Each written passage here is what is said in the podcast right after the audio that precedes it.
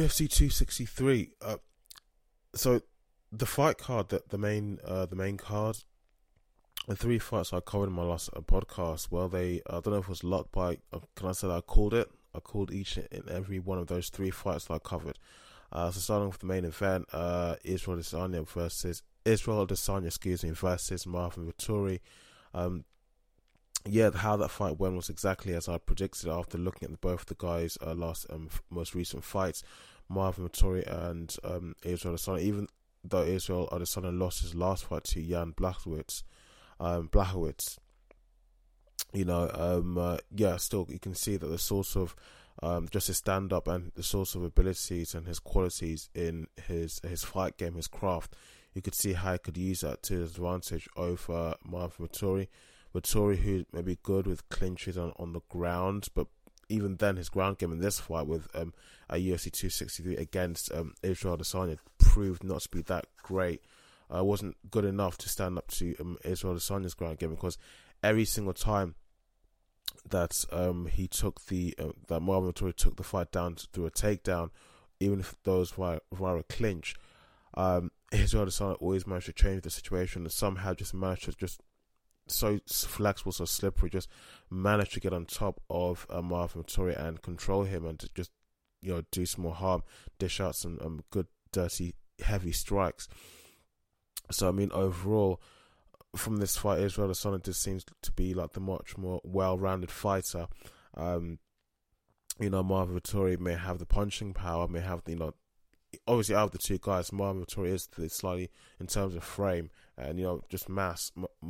Vettori is the bigger guy.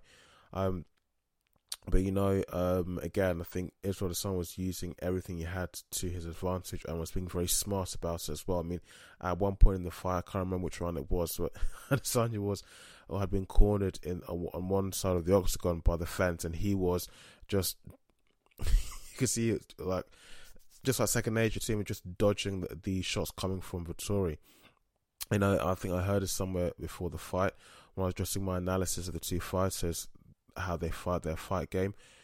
You know, it did look um, as if um, it no not look, but it was said. But I can cross check this. It did, did look that looked like Marvin Vettori his strikes just wasn't that accurate. You know, didn't hit the the spot when you're when you're aiming for your opponent for or whatever. But uh, you know, overall, um, you know, it, the fight more or less went the way that I said it would, and this is the second time that um, Vettori and Adesanya have gone head to head with each other. I can't really remember the particular event that they where they fought last, where they fought last, but I think checking it in Wikipedia was two, sometime in 2018. I think, I think. Um, but yeah, I mean, um, not much else to say about the fight did go the way that I thought it would go, the, the way that I think, and I say if you say that I said it would go, no, I had called it. Um, you know, Adesanya, you know, his um, Muay Thai, his um, kickboxing, that came into um, what's the how can I say, it? you know, that his his leg kicks he threw in the in in the fight, particularly Marvin Vettori's head, is testament to his uh, kickboxing background. Because uh, I think he was dishing out probably in the uh, a total in the whole fight, probably about six or ten of those.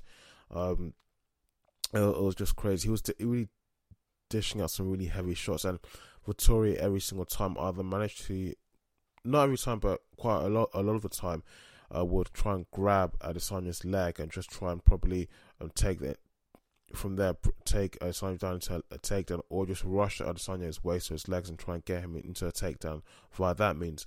Um, so I mean, I think in that sense, uh, just seeing how Marvin Vettori was handling the whole situation in each of those rounds, it probably goes to show that probably Vettori knows that his um where he's better is on the ground. His ground game probably is better than his stand up.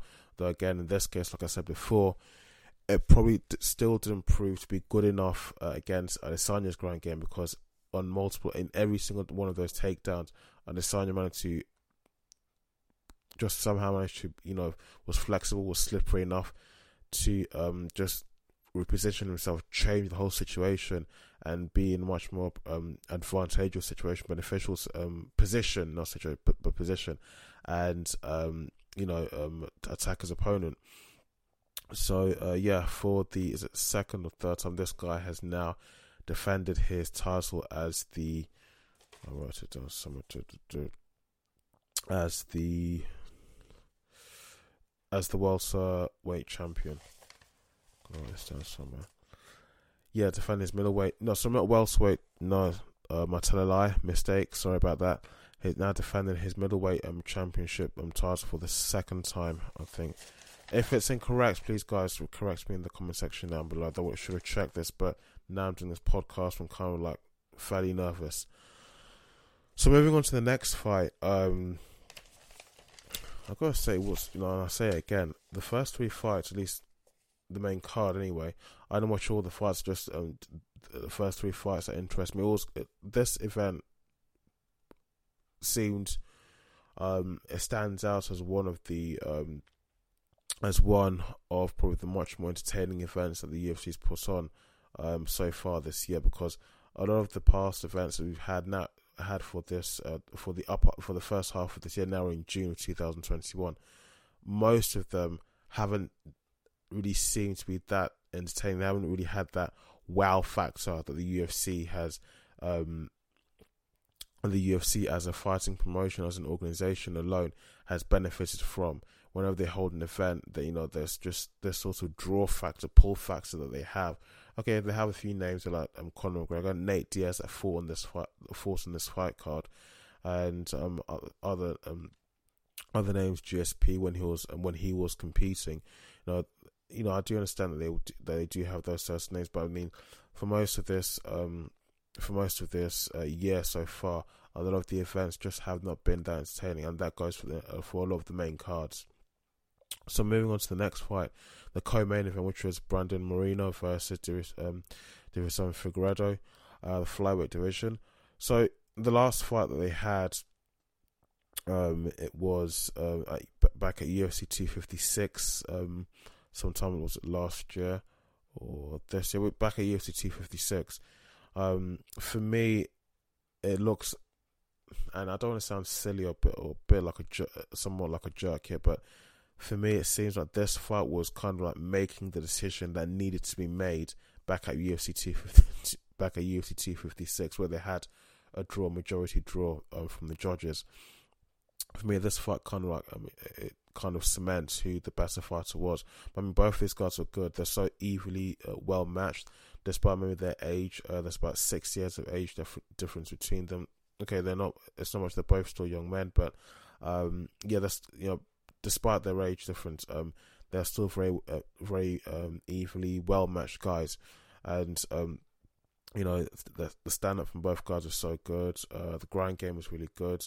Uh, you know, that's probably the reason why the last fight that they had back at UFC 256 resulted in the draw that the judges just couldn't make either they couldn't make a decision or you know they scored the same points by chance and it just came to a draw.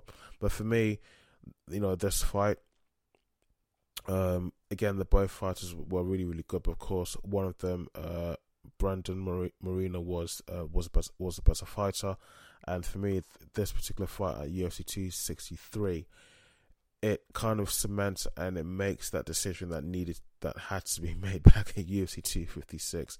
I don't know how that sounds to you guys, but that that's my opinion. That's my take on the whole thing. Um, so uh, yeah, and UFC 256, their performance basically in that fight, you know, again, you just listen to the commentary, you're watching the fight yourself. You can see they looked at the two uh, two men were just fighting to the death. It was, you know, the stand up was good, the ground game was good. You know, the, how they're throwing strikes. You know, both sides were just fighting, giving it all, giving it their all, and just using everything they had in their arsenal it was crazy. But um, yeah, so this in this case, uh, Moreno won um, via rear naked chokehold, and uh, yeah, I mean, what else can I say? He's now the flyweight champion. Um, is he the first Mexican to be the um, uh, flyweight champion in the UFC? Probably not. Um, if I'm wrong, again, please, if you're watching this on YouTube, please uh, feel more than free to correct me in the comment section down below. Um, yeah, so that that was an interesting fight. Probably, I think maybe UFC 256 was probably much more when they fought then was probably much more entertaining. Um, if you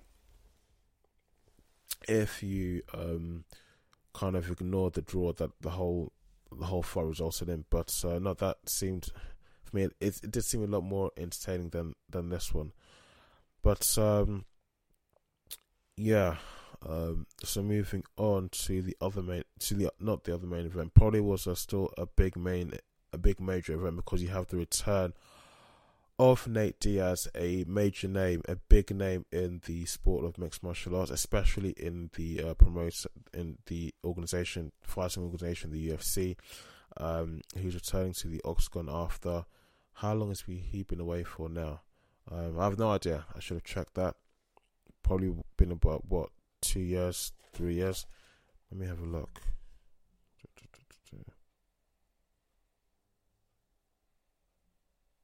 Check, check it, check it.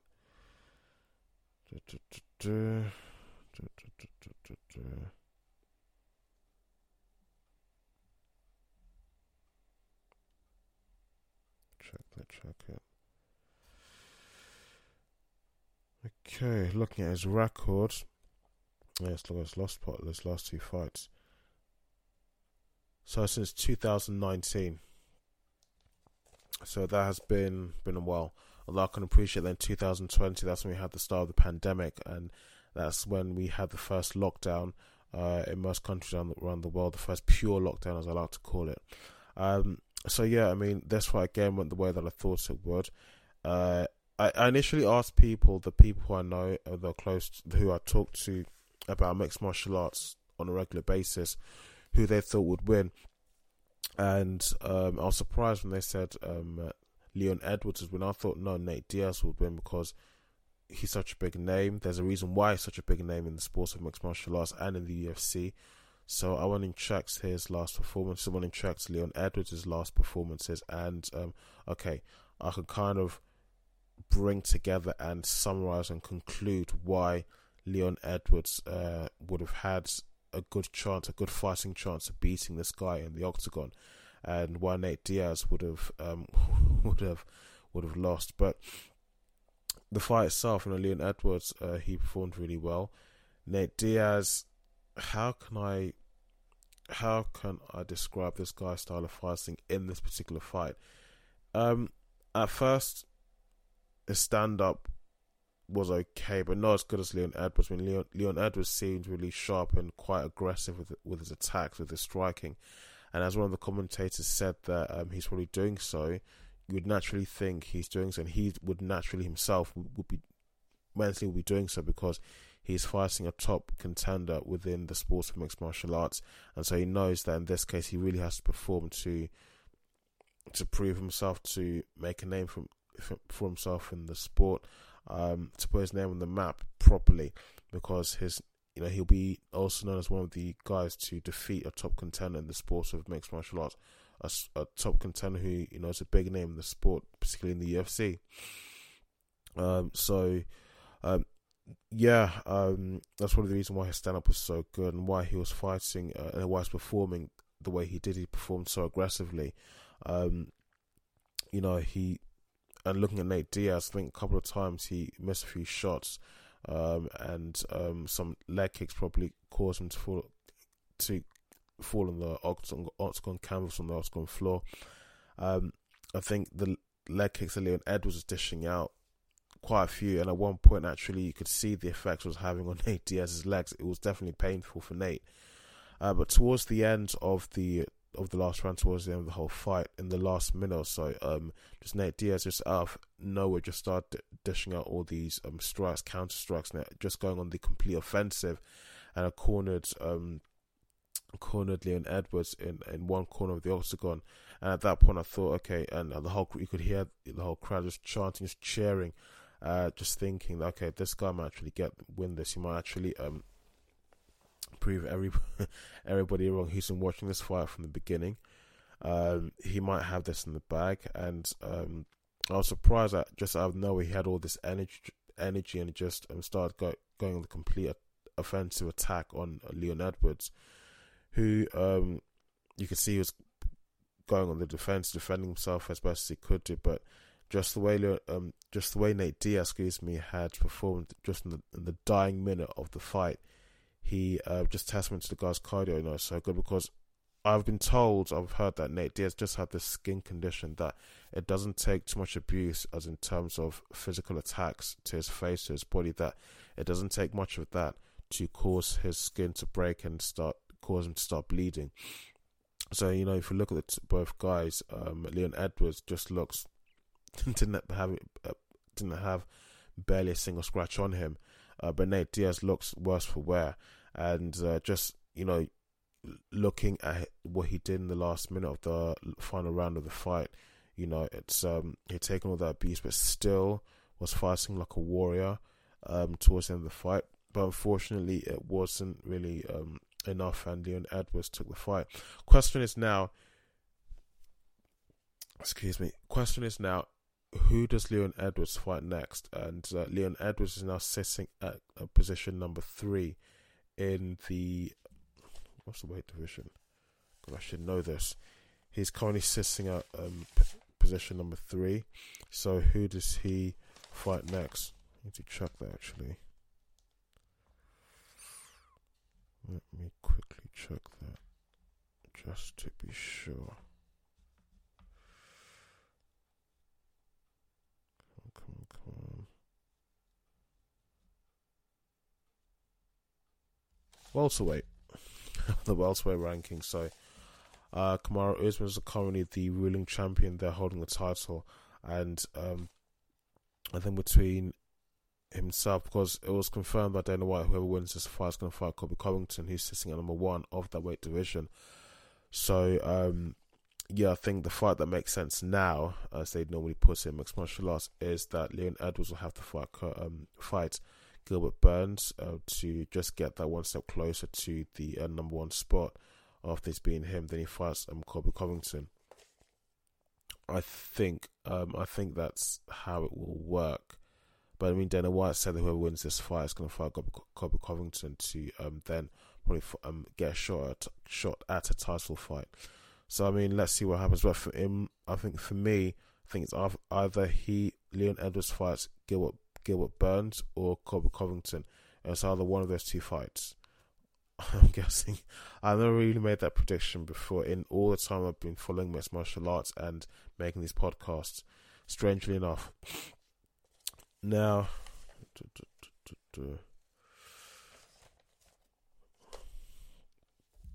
other thing I want to cover uh, just towards it's just a brief bit of mixed martial arts news. Um,